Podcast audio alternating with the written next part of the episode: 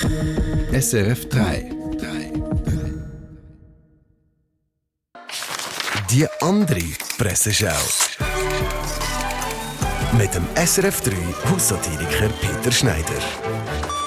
Die Sonntagszeitung fragt, Was machen eigentlich Blochers Erben?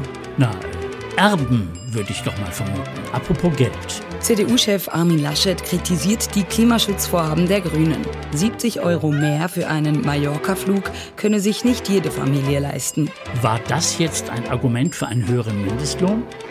Nun aber zur Politik, in diesem Fall aus der FAZ. Kafkaesker Albtraum?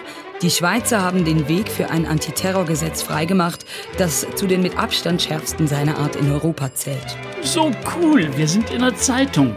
Andreas Glaner ist auch in der Zeitung. Naja, 20 Minuten. In einem Post äußert sich SVP-Nationalrat Andreas Glarner abschätzig über das Äußere von Bundestagsvizepräsidentin Claudia Roth. User werfen ihm Sexismus vor. Gibt das jetzt eine Debatte? Diskutieren Sie mit.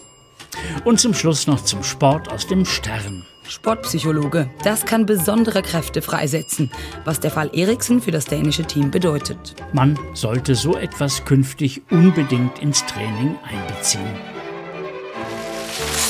Mehr Presseschau mit dem Peter Schneider, immer online und als Podcast. Unter Comedy auf srf3.ch. Eine Sendung von SRF 3. Mehr Informationen und Podcasts auf srf3.ch.